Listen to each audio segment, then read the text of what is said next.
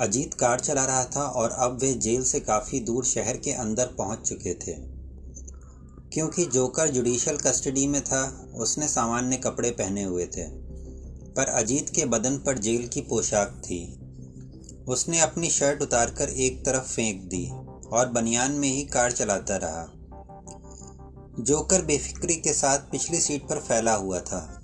उसने एक पैर दूसरे पैर पर चढ़ाया हुआ था और दोनों हाथ सीट पर फैला रखे थे। गाडा, वह बोला, जरा म्यूज़िक प्लेट देखो। तुम्हें गाने सुनने हैं? नहीं, उसके पास देखो, कोई कागज़ पड़ा है क्या?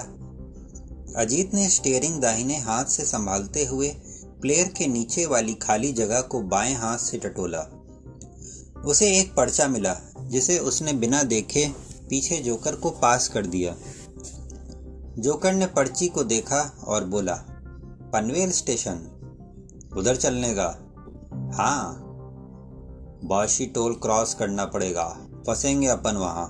पुलिस ने अब तक मुंबई से बाहर जाने वाले सभी टोल पर सेटिंग की होगी। तो क्या करें? अजीत ने कार एक तरफ़ घुमाई और बोला चेंबूर स्टेशन से अपन लोकल लेते हैं। हार्बर लाइन और सीधा पनवेल स्टेशन पहुँचेंगे। टाइम भी कम लगेगा। बढ़िया आइडिया है। और तुम कुछ मेकअप करके रखो। विदेशी हो और तुम्हारा कद काटी भी बोले तो भीड़ में एकदम अलग दिखाई देगी। तुम सही बोल रहे हो, पर अभी इधर सामान कहाँ है मेरे पास? खैर, तुम चिंता ना करो। स्टेशन के आसपास कोई मार्केट होगा तो वहाँ से टोपी या हैट लेकर लगा लूँगा। चेहरा छिप जाएगा। अजीत कुछ बोला नहीं। उसने एक्सेलेटर पर पाँव जमाया और तेज़ी से गाड़ी आगे बढ़ाई। मुंबई के रास्तों से परिचित होने के कारण अजीत ने दक्षता के साथ ड्राइविंग की और सभी तरह के मुख्य चौराहों से बचते हुए कॉलोनी के अंदर अंदर गलियों से गाड़ी निकालते हुए चैम्बूर स्टेशन पहुँचा। इतने साल में भी ना गाड़ी चलाना भूले, न मुंबई के रास्ते? जोकर प्रशंसा भरे स्वर में बोला बहुत सड़कें नापी हैं मुंबई की। स्टेशन से काफ़ी पहले ही अजीत ने गाड़ी एक जगह रोक दी। गाड़ी छोड़कर निकलना सही रहेगा? अजीत ने पलटकर पूछा। जोकर ने हामी भरी और फिर पीछे से एक पॉलिथीन बैग आगे फेंकते हुए बोला, ये कपड़े पहन लो। अजीत ने उसे आश्चर्य से देखा। फिर उसने पॉलिथीन बैग खोला, जिसमें टी शर्ट और ट्रैक पैंट थे। टी शर्ट अपने बदन पर डालते हुए अजीत बोला, कपड़े थे तो पहले बोलने का था ना, खाली पीली अपन को बनियान में घुमाया पूरा शहर। मैं कुछ सोच रहा था, भूल ही गया। जोकर मुस्कुराते हुए बोला, फिर दोनों गाड़ी से बाहर निकल आए। तेज कदमों से दोनों पैदल स्टेशन की तरफ़ जाती भीड़ में सम्मिलित हो गए। उस रास्ते पर सैकड़ों दुकानें थीं, जिनमें कपड़े की दुकान धूड़ निकालना कोई बड़ी बात नहीं थी। उस दुकान से दोनों ने कैप खरीदी, जिनसे उनका चेहरा कुछ हद तक छिप गया। अब दोनों स्टेशन की तरफ़ चल दिए। वहाँ पहुंचकर अजीत टिकट की लाइन में लग गया। जोकर ने जेब से निकालकर उसको पैसे दिए। उसके पास वह पॉलिथीन बैग अभी भी था। उसकी तरफ़ इशारा करते हुए वह बोला, काम की चीज़ें ऐसे ही नहीं छोड़ते। तुम टिकट लो, मैं अभी आता हूँ। कहकर वह एक तरफ़ बढ़ गया। कुछ देर बाद दोनों चैम्बूर स्टेशन के एक प्लेटफॉर्म से लोकल पकड़ चुके थे, जिससे अब वे पनवेल स्टेशन पहुँचने वाले थे। लोकल खचाखच भरी हुई थी। इस भीड़ में अजीत और जोकर को सम्मिलित होने में कोई ज़्यादा परेशानी नहीं आई। कुछ ही मिनटों में वे पनवेल स्टेशन के प्लेटफॉर्म पर थे। अब क्या करना है? अजीत ने पूछा। जोकर को प्लेटफॉर्म पर एक चाय की दुकान नज़र आई। चाय पी जाए, कुछ खा पी लिया जाए यार। मुझे भारत के समोसे बहुत गजब लगते हैं। तुम तो बहुत समय से जेल में थे, बाहर का खाना खाने का मन नहीं कर रहा। कहते हुए जोकर दुकान की तरफ़ बढ़ा। अजीत उसके पीछे पीछे आ रहा था। ज़्यादा समय हो गया, इसलिए आदत पड़ गई। वह बोला, वैसे जेल में भी पैसे खर्च करने पर हर चीज़ का इंतज़ाम हो जाता था। चाय की दुकान पर जोकर ने चार समोसे और दो चाय का ऑर्डर दिया। फिर प्लेट में समोसा लेकर करीब आधा खा चुकने के बाद उसने बोलना शुरू किया। अब अगली ट्रेन का इंतज़ार करते हैं। अच्छा अजीत भी समोसा खाते हुए बोला, कहाँ जा रहे हैं हम? वही जहाँ कोई आता जाता नहीं, जोकर आँख मारते हुए बोला। सीधे सीधे क्यों नहीं बोलते? अजीत कुछ रूखे स्वर में बोला, क्या हो गया? जेल से निकाला, समोसे खिला रहा हूँ, फिर भी भड़क रहे हो? अजीत चुप रहा अच्छा सुनो, जोकर बोला अब ज़्यादा समय ना खराब करते हुए हम लोग सीधे चलेंगे अपनी मंजिल की ओर। क्या मतलब सीधे अबूझ मार चलना है? वही मिशन है अपना, ट्रेन पकड़ेंगे यहाँ से दुर्ग की। अजीत ने सहमति में सिर हिलाया। ट्रेन के टिकट इस पॉलिथीन में मौजूद हैं। अजीत ने सोचते हुए उसकी तरफ़ देखा। तो क्या बुकिंग पहले से ही थी? जोकर उसे देखकर मुस्कुराया। मैं समझ रहा हूँ तुम क्या सोच रहे हो। आखिर तुम्हें कैसे पता था कि हम आज ही भाग पाएँगे? अजीत आश्चर्य के सागर में गोते लगा रहा था। इन सब बातों की ज़्यादा परवाह मत करो, जोकर ने दूसरा समोसा खत्म करते हुए कहा। मैंने तुम्हें कहा था ना, ये बहुत बड़ा गेम है। बड़े बड़े लोग शामिल हैं, इसलिए हम तुम जो कि सिर्फ़ मोहरे हैं अपना अपना काम करते हैं और फिर माल बटोर कर अपनी अपनी मंजिल के लिए निकलेंगे।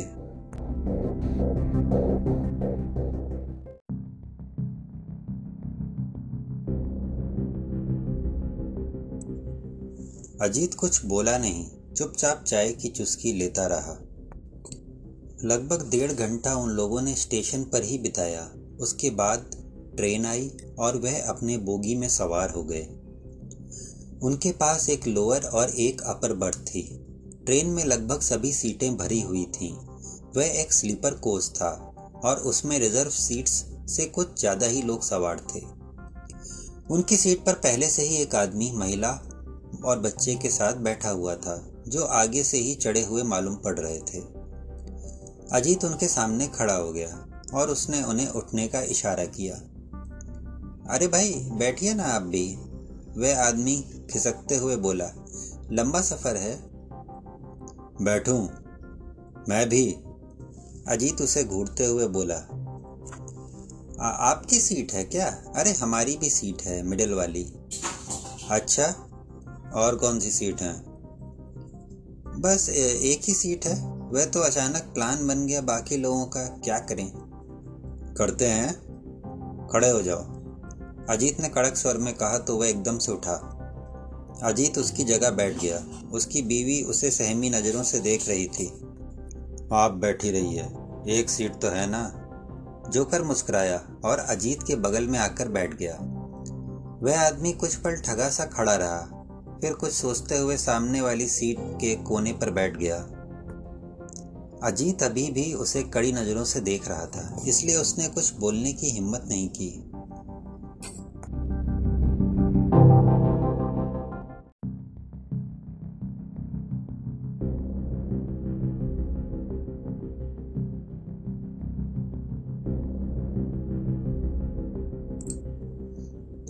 कुछ देर बाद जोकर उसके कान में बोला, गाड़ा, ये तो ठीक था, लेकिन आगे जरा ख्याल रखना। ऐसी हरकतें हमें कम करनी है जो नज़र में आ जाएँ। ये मत भूलो कि हम जेल से फरार मुजरिम हैं। हमारी फ़ोटो भी कहीं ना कहीं टीवी चैनल पर आ रही होंगी। और आजकल के ज़माने में सबके हाथों में स्मार्टफ़ोन है व्हाट्सअप है। ऐसी फ़ोटो वायरल होते देर नहीं लगती। अजीत ने सिर को हल्के से जुम्बिश दी। जोकर आगे बोला, और हम रास्ते में आगे के प्लान की कोई बात नहीं करेंगे, सिर्फ़ सामान्य बातें करेंगे। ठीक है ना? अजीत ने सहमति में सिर हिलाया।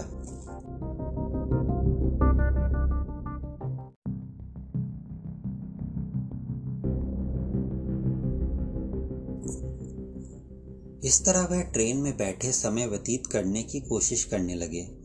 उन दोनों ही के पास फ़ोन नहीं था और समय व्यतीत करने के लिए ज़्यादा बातें करना भी मुमकिन नहीं था। इसलिए कुछ ही देर में अजीत ऊपर की बर्थ पर सोने चला गया जोकर बैठा रहा और वहाँ रखा एक अखबार पढ़ने लगा।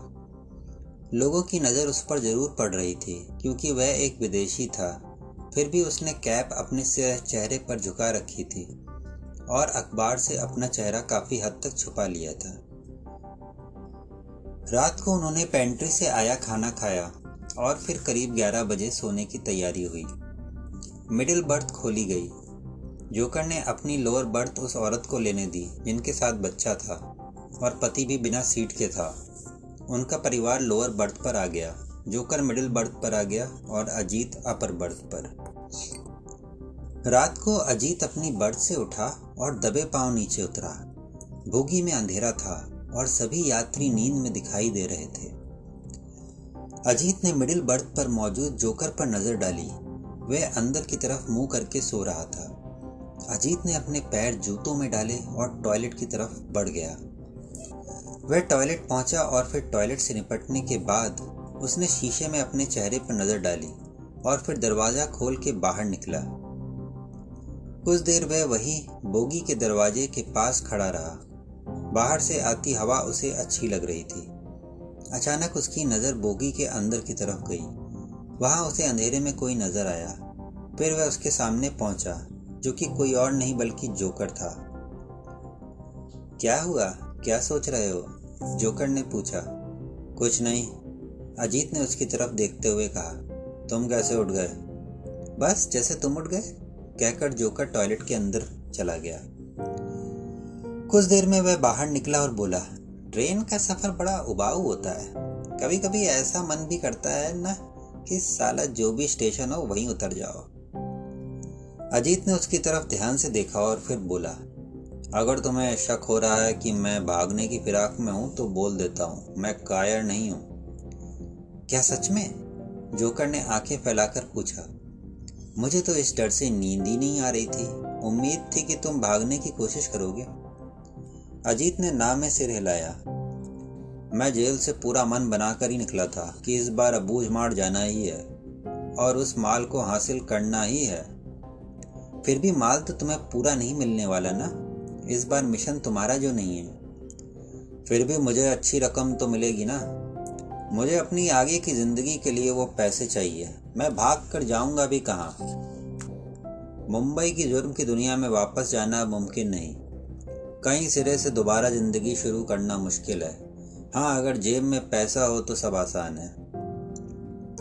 चलो अच्छा है। ये जानकर कुछ तसल्ली हुई। अब मुझे चैन की नींद आएगी। वैसे तो मैं बता दूँ, हमारे ऊपर जो है, उसकी पहुँच बहुत बहुत दूर तक है। तुम या मैं, कोई भी भाग कर ज़्यादा दिन नहीं छिप सकता। चलो अच्छा हुआ तुमने बता दिया। अजीत एक कुटिल मुस्कान के साथ बोला अगर आगे कभी इरादा हुआ अभी तो ध्यान रहेगा। बहुत खूब, जोकर बोला। उम्र के साथ तुम काफ़ी समझदार हो गए हो। तुम्हें साथ रखने का मुझे काफ़ी फ़ायदा मिलने वाला है। जोकर ने कहा और फिर अंदर की तरफ़ बढ़ गया। अजीत भी उसके पीछे पीछे आ गया।